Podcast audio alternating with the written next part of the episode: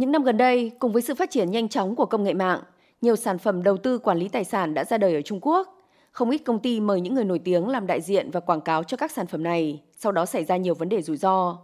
Phát biểu tại một cuộc họp báo vào cuối ngày 15 tháng 3, ông Quách Vũ Bình, Cục trưởng Cục Bảo vệ Người tiêu dùng thuộc Ủy ban Quản lý Giám sát Bảo hiểm và Ngân hàng Trung Quốc, gọi tắt là CBIRC, cho biết cơ quan này sẽ tiếp tục tăng cường cảnh báo rủi ro, đặc biệt là đối với các nhóm cụ thể như là thanh niên, đồng thời công bố một cơ chế chuyên biệt để quy phạm các hoạt động quảng bá tiếp thị tài chính, bao gồm cả người nổi tiếng làm đại diện cho các sản phẩm tài chính.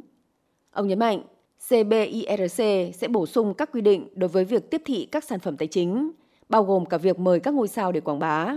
tập trung vào cách họ nhắm mục tiêu đến khách hàng trẻ, đồng thời đưa ra những hình phạt nghiêm khắc hơn đối với các hành vi sai trái trong việc tiếp thị các sản phẩm tài chính, nhằm củng cố niềm tin của các nhà đầu tư và giúp ngành tài chính tiêu dùng Trung Quốc phát triển lành mạnh.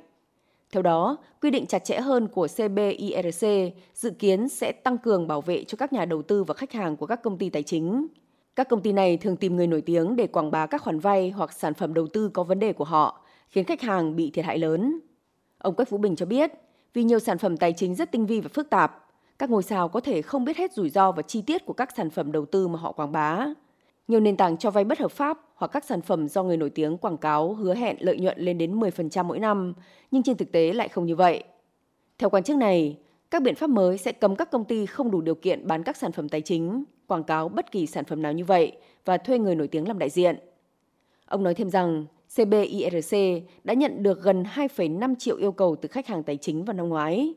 Cơ quan quản lý đã xử lý 510.000 đơn khiếu nại vào năm 2021, cao hơn 50% so với một năm trước đó. Đồng thời giải quyết thành công 114.000 vụ tranh chấp giữa khách hàng và các công ty tài chính, giúp khách hàng đòi lại 24,5 tỷ nhân dân tệ, tức khoảng 3,9 tỷ đô la Mỹ.